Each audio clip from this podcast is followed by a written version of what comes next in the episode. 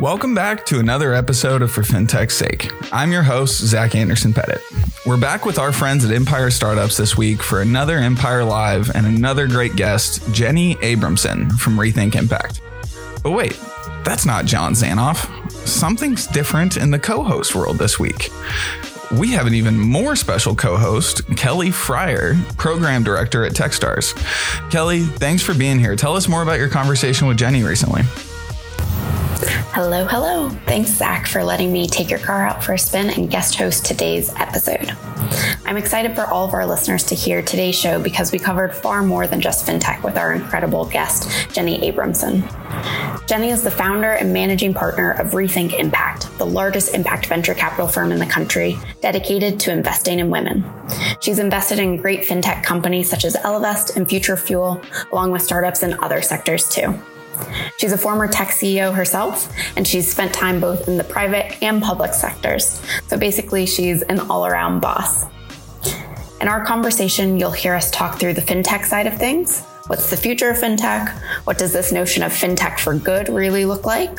The venture side of things, how Rethink Impact supports entrepreneurs, what makes a good pitch, technologies Jenny's excited about, and a whole lot of things in between.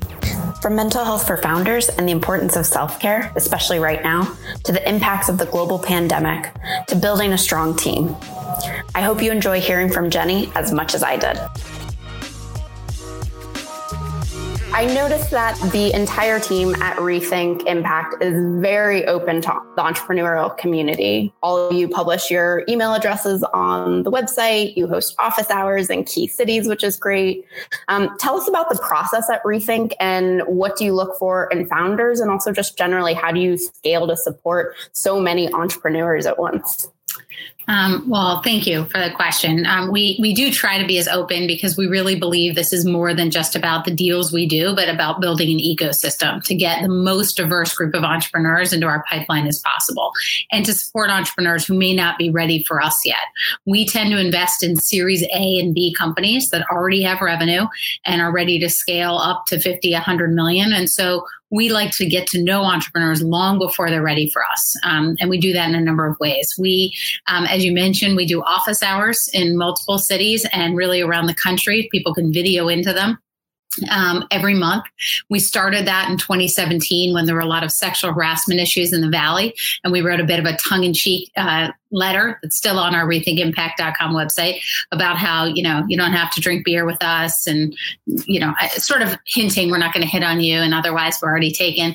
We've been in your shoes. And it led to a huge outpouring of both press, but also uh, inbound interest from entrepreneurs, many of whom may not be a fit, but who we try to be helpful to, and then who send us great deals. We also speak all around the country, whether it's South by Southwest or the United Nations, and we get great um, uh, entrepreneurs that way. We try to work with accelerators and incubators, and if you're out there and you're one that we aren't partnered with, please email us because our goal is to diversify both geographically, racially, politically, in every way, all the entrepreneurs we're talking to. Um, and we do that in all these different forms. And for the entrepreneurs we do invest in, we continue to support them by much more than our capital. And that can be anything from finding talent for them to P R, to deal terms of their next round, to finding their next investor, board seats, um, you name it. And it really, we try to meet entrepreneurs where they are. As a former C E O, that's important to me. Yeah, for sure. I bet, I'm sure the open letter really helped to break down some of those intimidation barriers that come with entrepreneurs when they want to go out and talk to V Cs and get a little bit nervous. It's amazing how many said they'd never been able to get into a V C. Incredible entrepreneurs who just hadn't had that opportunity. So it's pretty incredible to, to meet people that way. Yeah, that's fantastic. Um, I know also you grew up in a very entrepreneurial and, and to be honest, venture household. Um, I'm curious, were venture deals kind of discussed around the dinner table and just normal household discussion? Um, so you're right. My mom uh, ran a venture comp, uh, firm more than twenty years ago, actually investing in women before it was a thing. I, um, yes, sometimes she talked about her companies. I think I, I specifically remember being in college and seeing my mom on the cover of a magazine with a cigar superimposed in her hand with a title called Welcome to the Club or something like that. And at the time being very surprised because, um, you know, the environments I was in, whether it was at Stanford or elsewhere, were pretty much, I saw gender equality. And so it was the first time that I started realizing um, that there was something that was unusual about something that seemed not unusual to me. And unfortunately, the percentage of dollars going to female-led businesses and, frankly, businesses led by any under, underrepresented entrepreneur have actually gone down, not up, since my mom did this work twenty years ago. And so a lot of what led me to want to start Rethink Impact was seeing that there was both a financial opportunity to invest in diverse teams, but also um, that the problems weren't getting better, they were getting worse. Yeah, I'm sure if you grew up where that was such a, a norm, um, having, you know, strong women at the helm and, and getting funded, and and then you start to see the numbers dwindling even more, it's definitely going to motivate you to to do something about it. Yeah, seemed like time to make change. Yeah, exactly.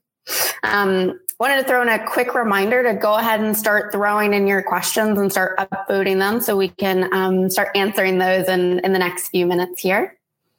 But Jenny, you know, I'm also curious, what advice do you have for women who are looking to break into venture, um, or really just anyone who, who wants to get started in the industry?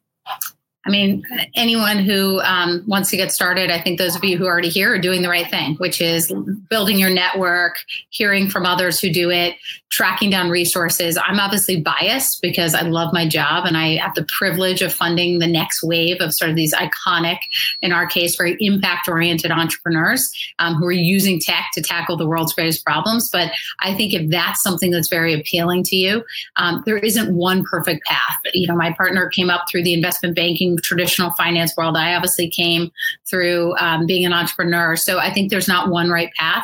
And it's really figuring out um, what you love to do and leading to this work that way.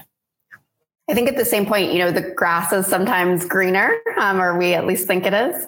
Um, so do you have any thoughts on kind of when venture is clearly not a fit for someone?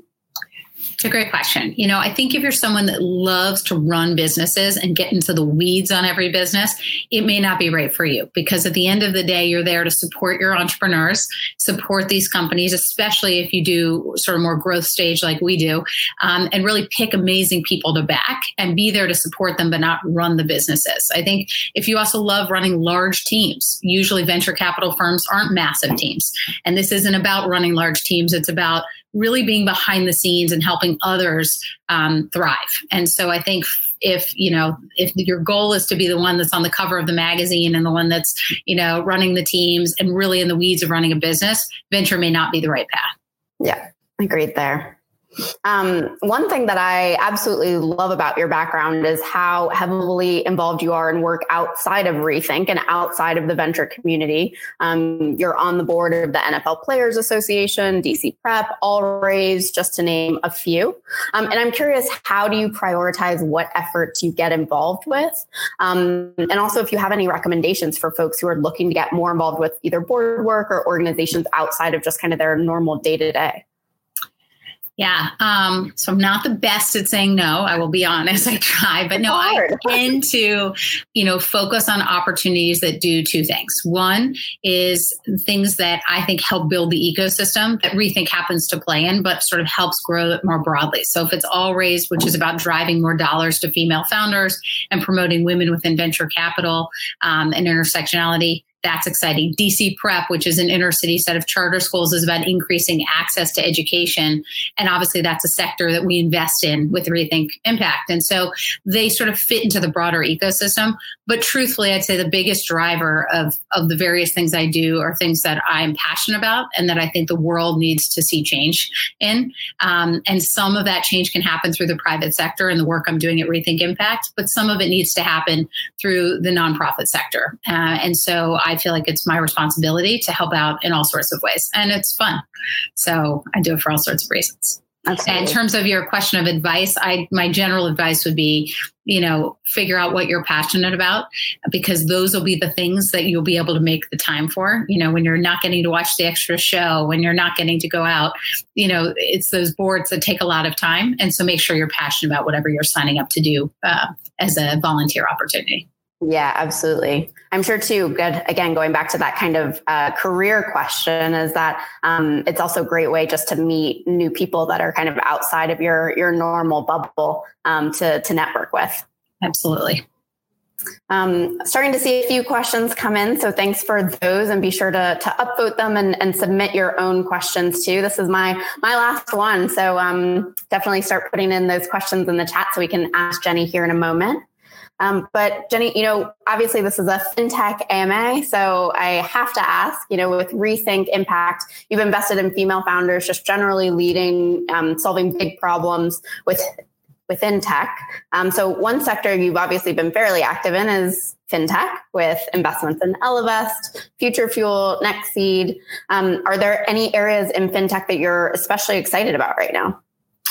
Yeah, I love FinTech. Uh, we like FinTech for good. So it, rather than thinking of it as an area of, you know, um, one specific narrow part of FinTech, we look at FinTech more sort of horizontally and say, what are parts of FinTech that lead to sort of economic empowerment of those who have sort of been left out of the system? And really that's businesses that provide underserved communities with tools and resources necessary to move up the economic ladder. And these companies can span industries, they can leverage a range of technologies that when they're deployed at scale can help build a more inclusive economy. So you mentioned Ellevest, for example. You know, they've created an incredible investment platform for women. Uh, we led their Series A and I sit on their board, and they're dealing with the fact that women have, you know, thirty-two cents to a man's dollar of wealth. And for Black women, that, that number is significantly worse. And women hold seventy-one percent of their wealth in cash. And so by not participating in the, in the market alongside men, women lose out on the returns and are three times more likely to live in poverty by the time they're seventy-five. So we look at opportunities like that as this is a real problem and therefore a huge market opportunity. It's likely to attract incredible talent who wants to make a difference in their day job and uh, have a big um, potential upside. Similarly, Future Fuel, which is a student debt platform um, and a fintech platform targeting the forty-four million people in the U S who I think collectively have one point five trillion dollars in student debt, the last mm-hmm. I checked. Um, you know, a company like that that allows employers to offer student loan repayment and refinancing as a benefit, and then also allows users to directly sign up to either pause their student debt payments or get some relief. Those are the kinds of businesses that excite us because they are affordable, accessible, and therefore, and also a massive market opportunity. Yeah. Or is there anything FinTech or otherwise that's you feel like is kind of missing from your portfolio you wish you had, but, but haven't found yet? Gosh, um, you know, we invest in about twenty companies in each fund, and we look at about, you know, twenty-five hundred of which we pick from. So um, we've seen we've seen a lot, but I'm always open and excited to see more deals. Um, we tend to like companies when they get to about a half a million, million in annual recurring revenue. So if those of you out there um, know when to come our way, and we'll we'll fund them, you know, at a Series A, Series B, sometimes Series C. So um, we're really open um, and and always looking for others. But uh, we look on the margins too. You know, whether it's childcare platform or others that aren't directly FinTech, but we think touch financial empowerment issues, um, like Winnie, uh, for example, which is a company we funded.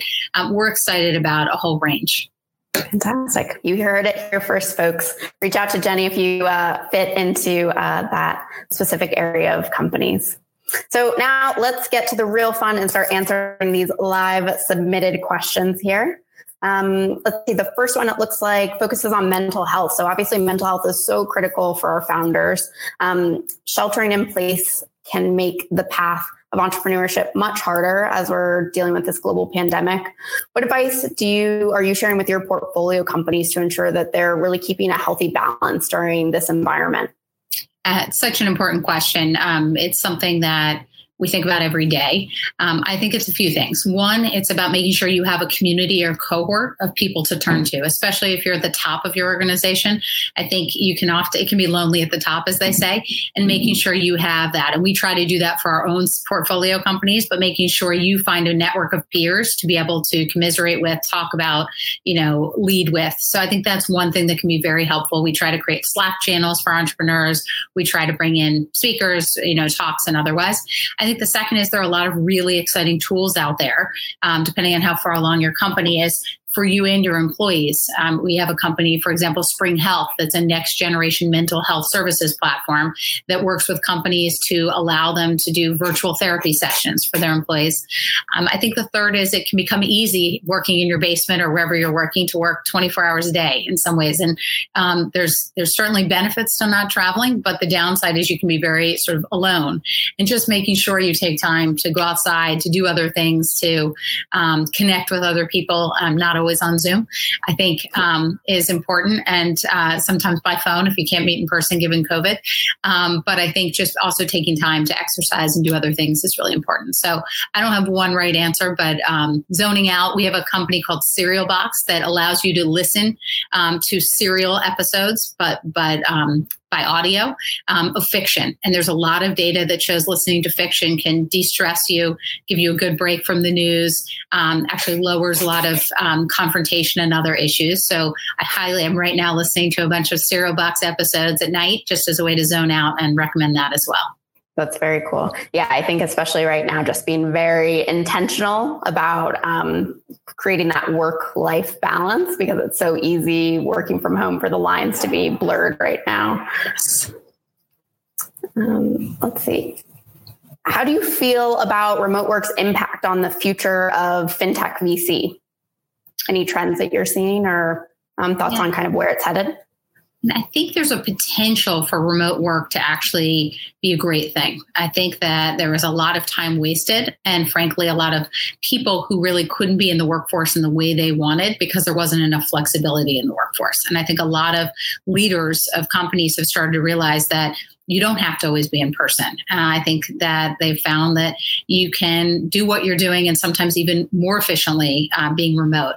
And I think that will open up channels to new talent pools that aren't in the immediate vicinity of, of the fintech company, whether it's in New York or wherever it is, um, and make it a lot easier for people who have um, other reasons they can't travel, whether it's family reasons or otherwise, to be part of the fintech ecosystem. And to us, the more people that can be part of it, the more likely you are to succeed, because you're tapping into a more diverse um, pool of talent.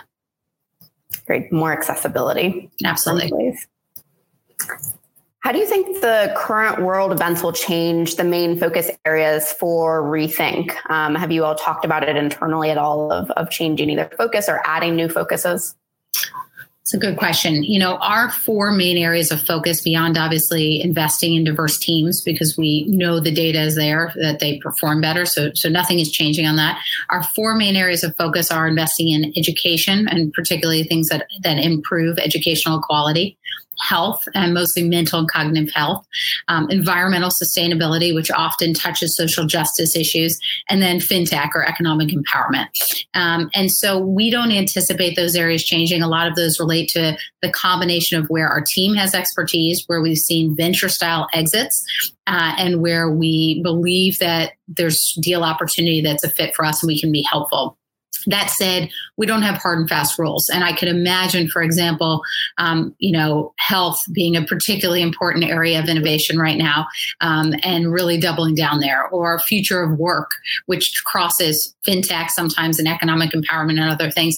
And what we have found in the past is that all of our sectors really blend, and most companies don't fit just into one sector. They fit into multiple. And I think that trend will only be accelerated by what's happening in the world.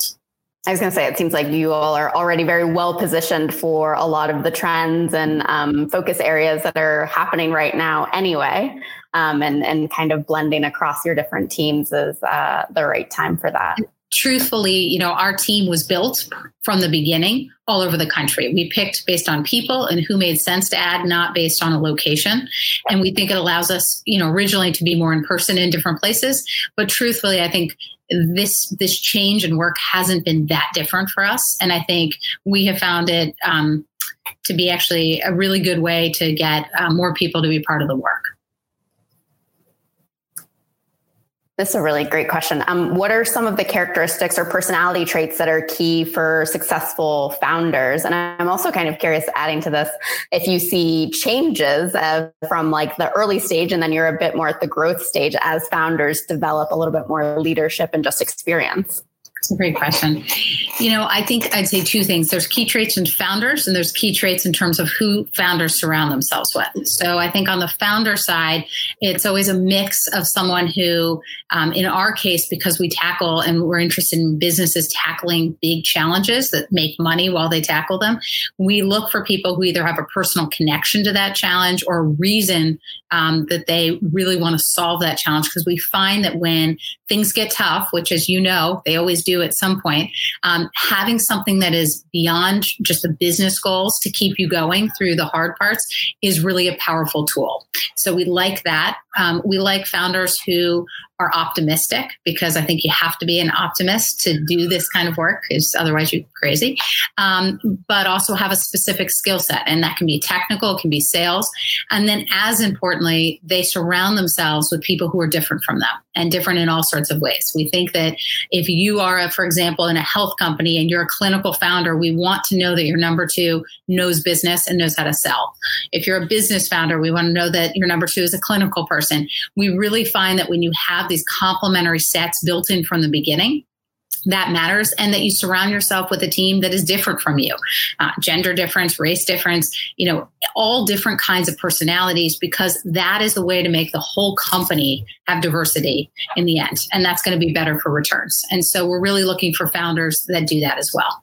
Yeah. Yeah. I think that's a point that's really um, overlooked when uh, founders are building that early team, is really thinking about who else do I need to put on the team versus just finding a tech person to fill that gap. But what other skills do they really need to have to better complement your own? And it's really not about who you can go grab a beer with. Mm-hmm. It, you know, it has to be about who is going to question you and challenge you and really provide a different perspective. Or if you're serving, if you're a direct-to-consumer business, if you're not the consumer you're serving, make sure you have someone on the team who's serving that. And so it's really that mix of things that we're looking for um, in our founders. I think there are a lot of people who sort of get obsessed with the cult of personality of one C E O uh, and investors who back that. And while, of course, the C E O matters and plays a critical role, um, often them thinking about who else is on the team matters just as much. Yeah, agreed. Um, speaking of kind of uh, conflicting opinions and, and arguing with you, I'm curious, what are some future of tech trends that all of your colleagues kind of don't agree with and that you had some pushback on? Right now, I think there's debate on what's going to happen to valuations. Um, you know, I think there are some who believe that valuations are going to go down significantly uh, in light of the current economic sort of conditions.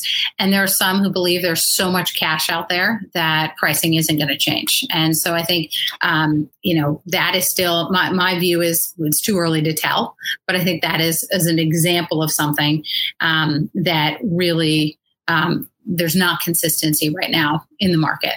With COVID right now, I think there's a lot of questions about, you know, just kind of in general, are V Cs really kind of deploying capital? Are they waiting? Has Rethink participated in a virtual raise since COVID? And what advice do you have for startups trying to raise with these elongated timelines and virtual environment? I think there were some people who were sitting on the sidelines, and unfortunately for women in particular, that really um, hit pause and frankly took progress backward. Um, so to give an example, data-wise, in Q one of twenty nineteen, seven point one percent of deals that were funded um, had female leaders in them. That number went down to four point three percent in Q one of twenty twenty. And I think that relates to sort of age-old trends of pattern matching and people turning to entrepreneurs that they already know uh, and not sort of in investing in people they hadn't met, which obviously COVID made made very challenging. So I think um, there are some of those trends. We are still investing. We just announced last week a, a really exciting deal in a business called Care Academy, um, which is allowing, um, I don't know if you, you nod, so you may know I, them. They're yeah, a, I've heard of them. Yeah, yeah, Boston-based SaaS company that does online training, certification, and compliance for caregiving agencies, and essentially allows people to age and ail in their homes, um, which of course becomes even more important in a COVID world, but something we were working on before. It also allows um, people to upskill workers who are serving as caregivers in these homes um, and really increase their education and therefore their salaries. And it's run by an incredible woman uh, out of Boston, and we're incredibly excited to be in that deal. So we did that last week um, and we'll continue to do deals. We think that Um, you don't always have to meet someone. For Zoom, you know, can count. Uh, and we think it's important that business continue. And some of these businesses are solving real problems that have to get solved. Yeah, absolutely. Congratulations on that one. Oh, thanks. Has FinTech for Good played out the way you thought it would? Um, how far do we really have to go in really building in that direction and focusing in that direction? You know, I think FinTech um, still has a lot of room. There are so many people who can't access our financial systems, and there are so many social justice issues that ultimately will only get solved with FinTech solutions that give everyone access um, to saving, to um, being able to retire appropriately, to being able to have money to care for people. And so many of these issues, whether it's your childcare, your um, daily uh, expenses, everything else, really are fi- have FinTech elements to them. So while I think there's a lot of progress, and I'm excited about the kinds of businesses I mentioned before, um, we think there's a lot of room and a lot of opportunity. And as you look back at past recessions and past downturns, some of the best FinTech businesses were often created in downturns. So I'm really excited to see what hopefully many of the people on this um, session, but but others are going to create uh, in this moment, because I think downturns really create opportunities in FinTech.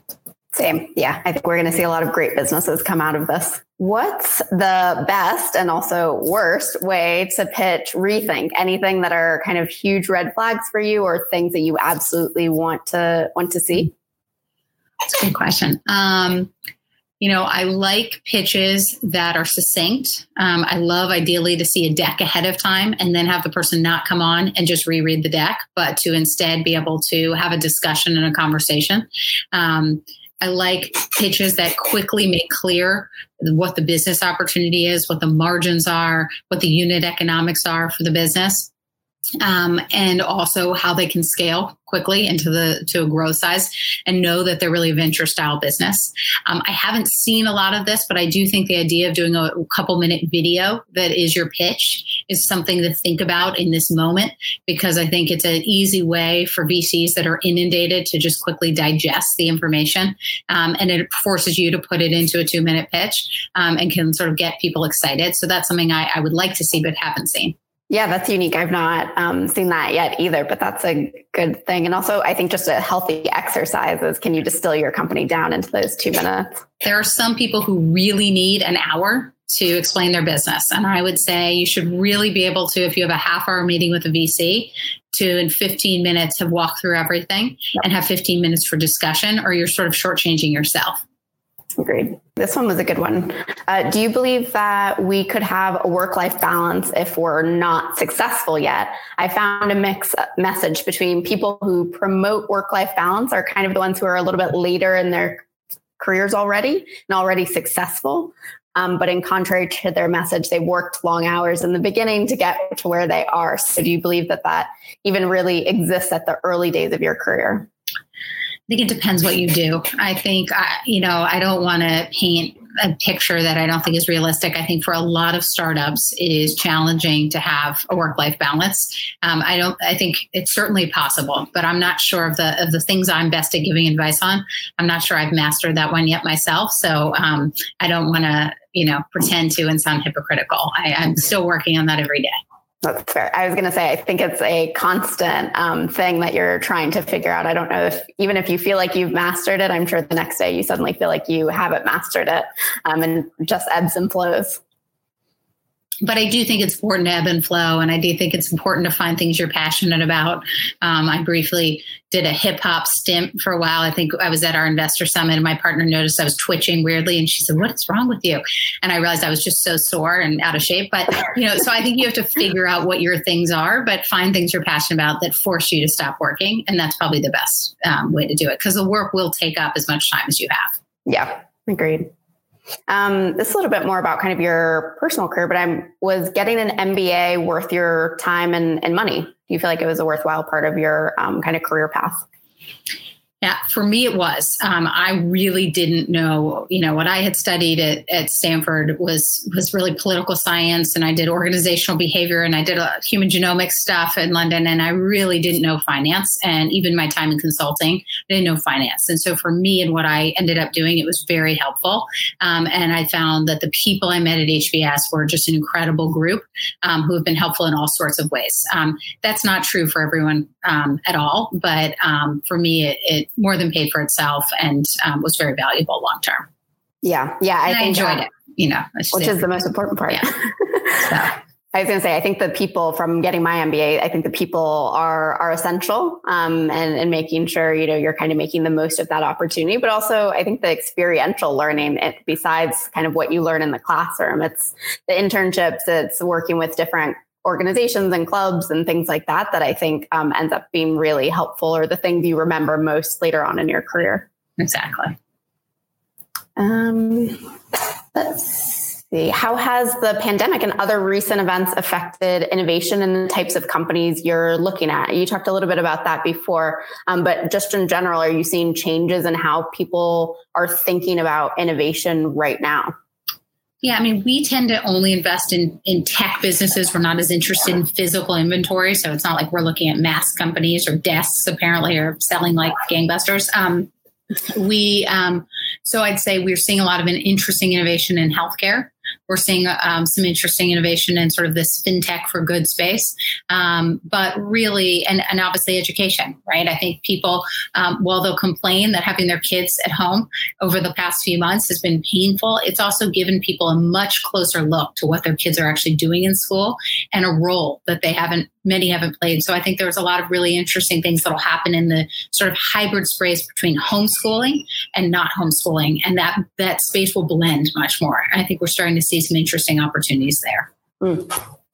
And mental health in particular in the health space, I think, is also an area that we're seeing some great innovation in.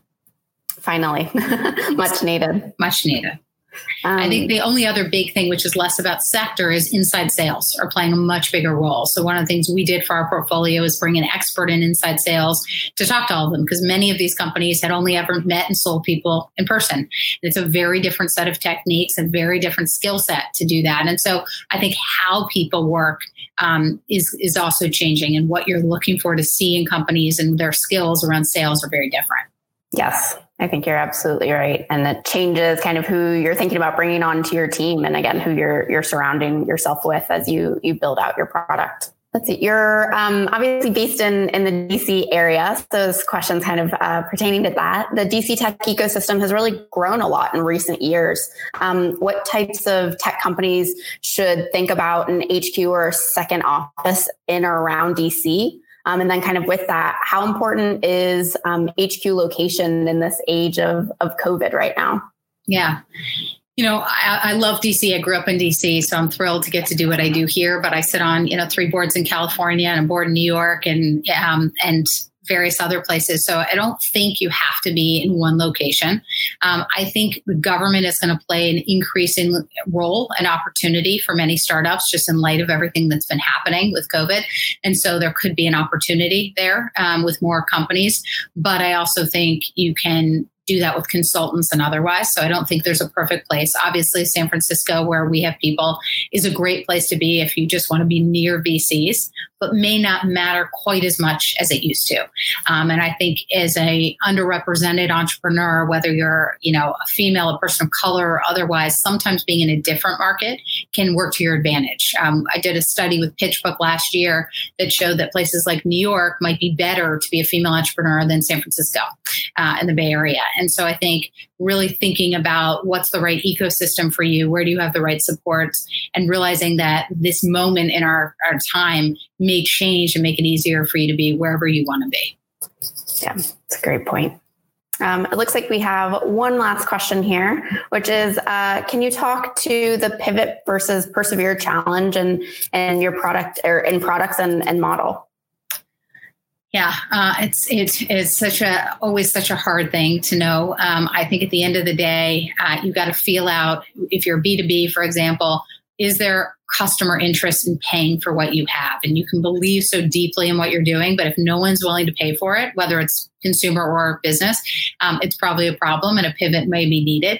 If people are willing to pay, but there are challenges um, with it, then I can sort of understand persevering more.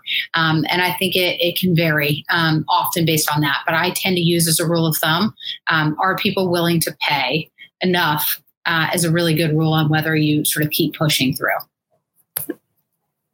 Oh, looks like we have another kind of last minute question here. Um, can you talk a bit more about ecosystem? For example, do you bring your companies together to share ideas? So really how you're thinking about um, your portfolio companies um, and also just engaging with the ecosystem in general. Yeah, um, we think it is a critical part of our role and what we do, and it will make the system better. And we do it on a lot of levels. So in terms of our own investors, we bring them together once a year at an annual summit. Um, we have investors from across, I think, more than thirty states.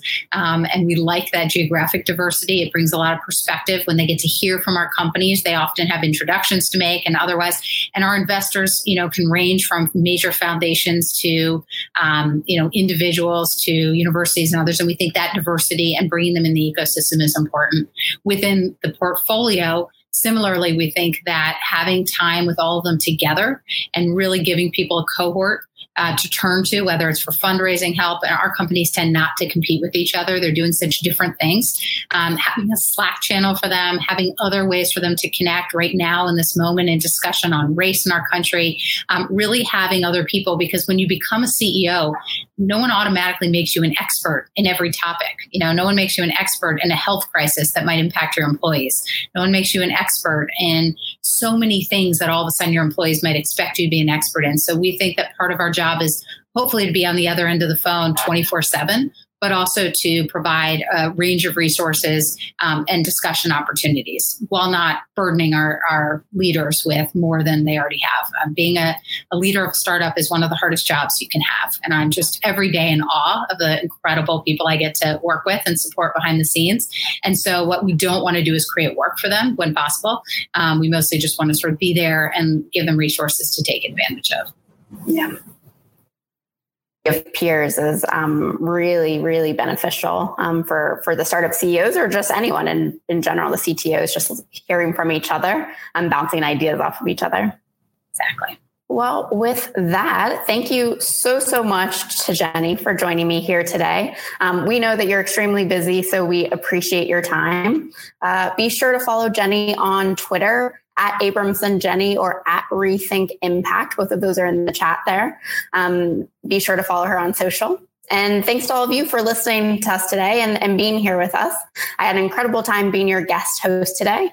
Uh, keep an eye out for today's show on the incredible For Fintech's Sake podcast so that you can listen to it there as well. And we hope to see you right back here in two weeks on July first when we welcome John Stein from Betterment to the show.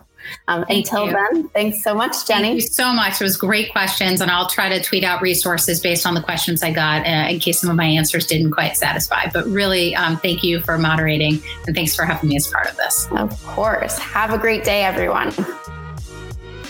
I hope you enjoyed this very special episode of For Fintech's Sake with Kelly and Jenny.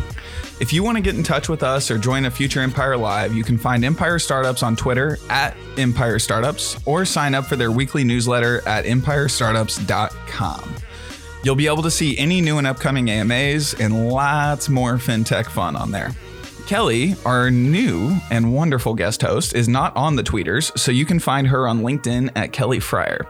And if you want to get in touch with me, learn more about Bond, or just talk it out during these incredibly trying times, holler at me. You can get in touch with me via email at Zach at For Fintech's Sake or find me on Twitter at Zach Pettit or at For Fintech's Sake. Until next time, stay healthy, keep your head high, and just keep swimming. Just keep swimming. Just keep swimming.